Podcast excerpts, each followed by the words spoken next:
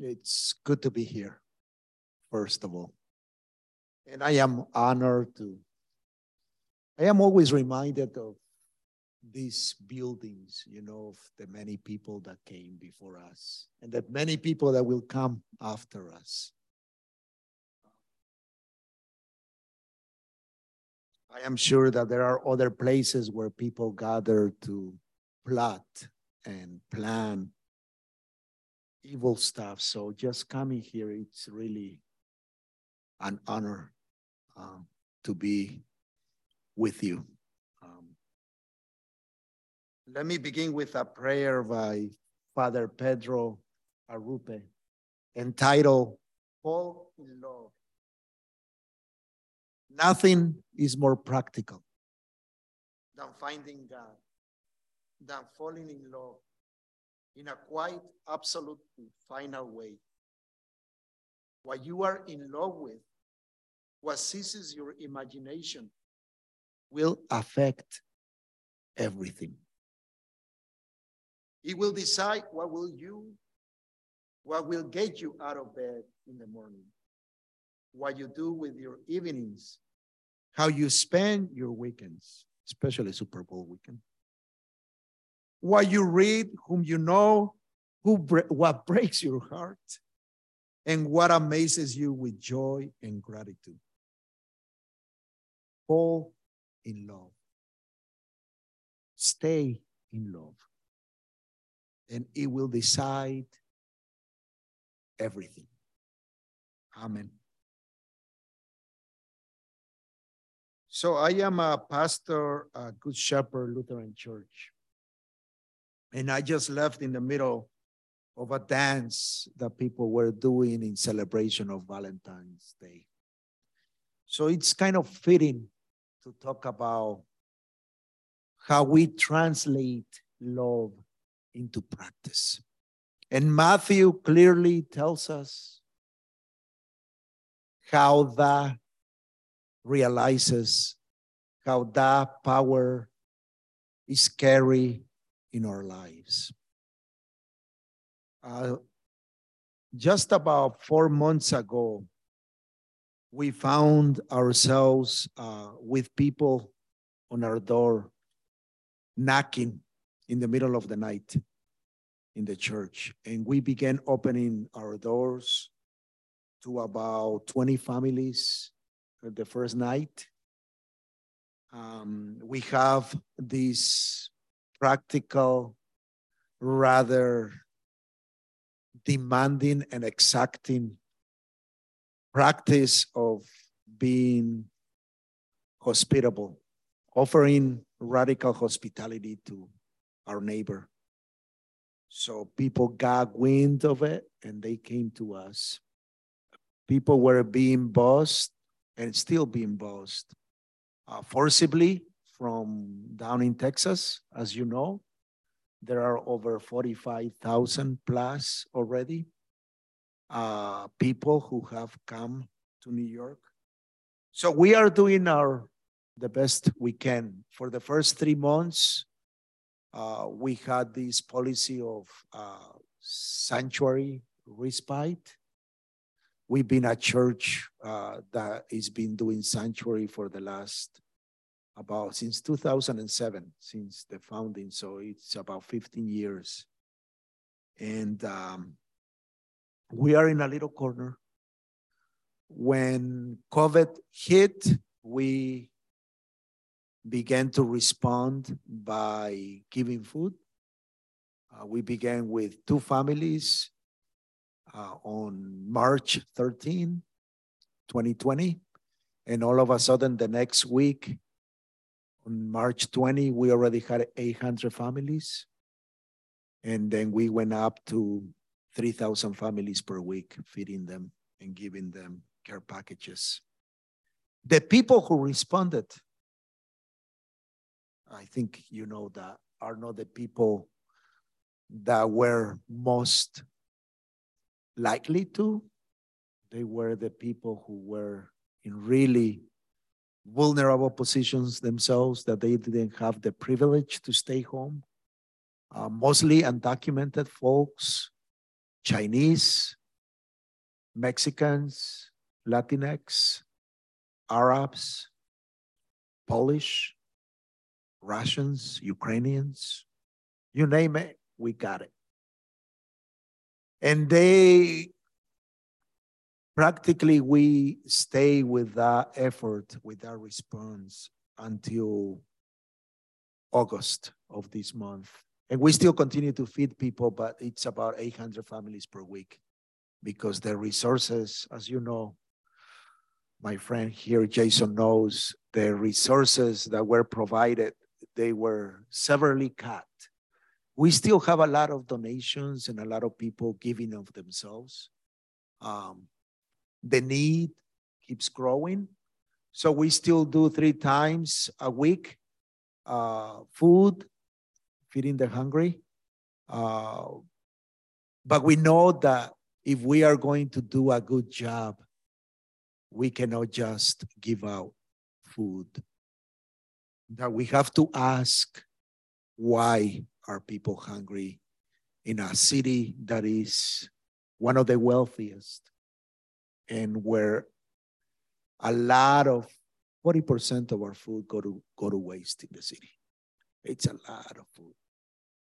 Uh, so to do our job well, we began asking those questions. We began opening our roof garden that was enacted. We began sowing the seeds of change, the seeds that will take us to get to know you know, uh, and to answer those questions uh, and to work with people who are living out, you know, their lives in answering those questions.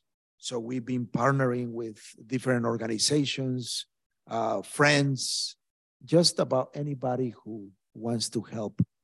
Uh, for this last uh, crisis, uh, we were so we we were supposed to be taking some time off after three years of doing this without closing the church and the church it's a small it's a, a small place like this we we had taken the pews out because we were storing the grain and everything so we just at the end of august we were just basically putting it back together and then all of a sudden we had these waves of people being forced to our doors.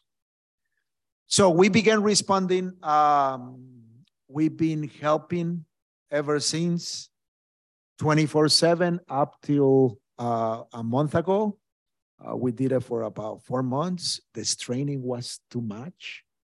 Uh, we didn't have the capacity. Uh, we had, uh, you know, 24 7 it's a different kind of game and you know we lease some of the space to uh, a school and the showers are at the school and our kitchen is at the school so it was just logistically it's been a nightmare for us but we've been juggling all the stuff um, how do we keep translating that commandment of love, of loving our neighbor. And that's been a, a question for us. I do believe that, you know, um, we cannot underestimate the power of what a handful of people can do. So I look at you and I can see great things happening, and I know great things have, have happened. So uh, I, I, I always say to the people that, you know, we need everybody on board. Uh, with your prayers, uh, you know, curating our intentions into spaces that are sacred and utilizing those those spaces to do the what needs to be done. Uh, So I, I just come to you, uh, you know, with gratitude because I, I, I, stand before you and there are many people behind me, beside me, here among you uh, that continue to do, uh, you know, God's work. And so I am grateful. So I have to recognize that. Um, I had three people that were coming with me. And I have to tell you their story because they couldn't make it. They've been trying to get jobs. So anytime they are called, even in the middle, two of them were called last night in the middle of the night. And one this morning, he said to me, I will be back uh, by four. And I waited for him till 4.30 and then I had to come here. And he didn't make it back to the church. Uh, Ayman is an artist, uh, got away from uh, because he's being persecuted by being a Christian. Um, he wanted to go back because his family, his mother is back home. He's a 25 year old man. And he's been living in our church on and off for the last four months after he was put out of his place. And he kind of joined the uh, waves of people that are coming to our church. Uh, it's a beautiful, he's a really beautiful man. Uh, very um, cute to artistic sensibilities. He's a great painter and a thrower. And right now he's working in a new job uh, in a restaurant. Um, so we are looking for housing for him. And we want, we want to keep him close to us uh, because we don't want to lose him as a friend and we don't want to lose him as a member of our church. Uh, so we are looking for a space for him. Uh, then Dayanat and Ingrid, they are from Colombia. Both of them are uh, a couple. Uh, they are lesbian. And, you know, given the landscape of violence in our Latinx countries, especially with people who uh, whose orientation is, you know, um, same sex uh, marriage. Uh, they were persecuted in Colombia. Um, they wouldn't make visible that they were together. So they kind of, for a while, they led normal lives. But then the neighbor, their neighbor found out that they were living together and that they were a couple. And the hostilities and the mountain uh, harassment began and they had to get away. Uh, so they got here about two months ago. Um, they are just two beautiful human beings. Um, one of them is a, a, software engineer, and the other one does, uh, um, how do you say that? Kind of event manager or something. Uh, so they are working in demolition right now, doing construction. And they speak, the three of them speak some English. Uh, and so we are also looking for decent housing and a community that can, you know, embrace them and hold them. Um, I mean, I can go on and on with, I just came, as I said, the church, we had this festival about love, breaking down barriers uh, because of St. Valentine's, St. Valentine's um, celebration. So we had this artist, uh, who is an immigrant herself and works in materials for the arts in Queens and she's doing this whole thing of music and arts as a celebration of love. So we had a bunch of people singing away. We had acupuncture, community acupuncture on another side of the church. We have food on another side, and then we had two committees getting together uh, to talk about uh, music uh, for the people and uh, planning up so how to utilize uh, films and movies uh, to get to people to process uh, their trauma. Uh, as we know, many people are fleeing untold violence.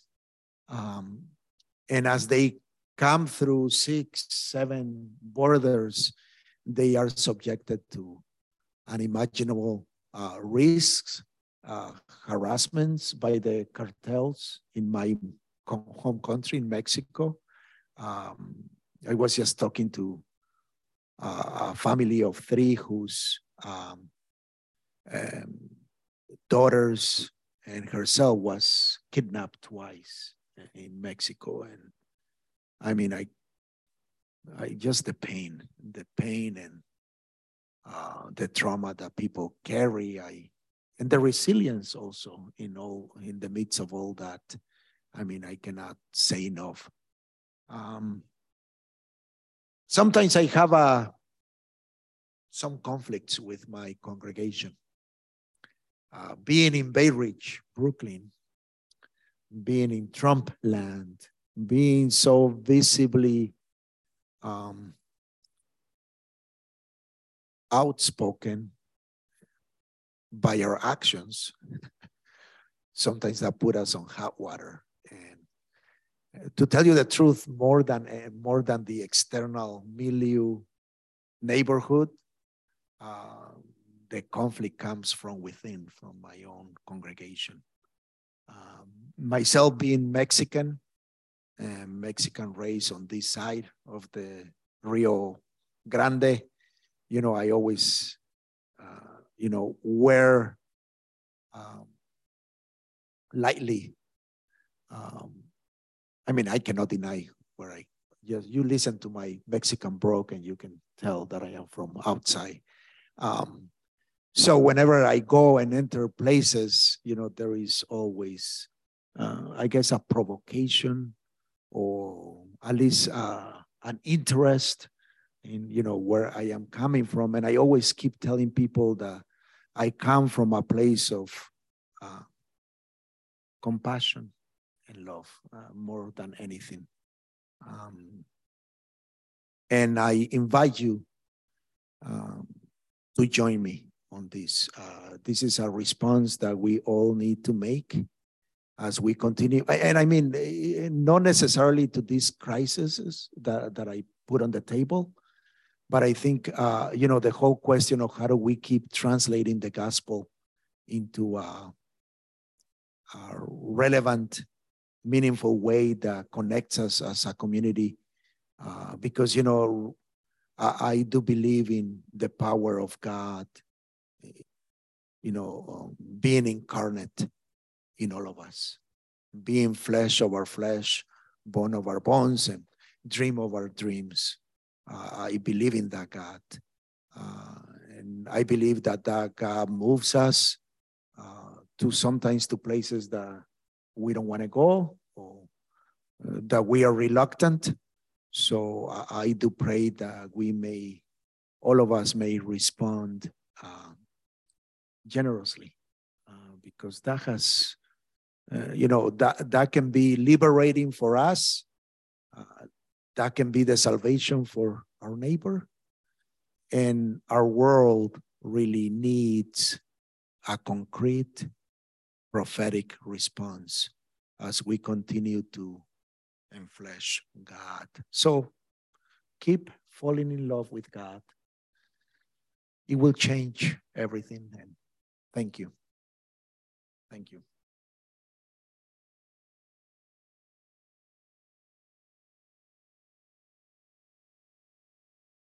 Yes. Amen. Thank you. Thank you for the invitation.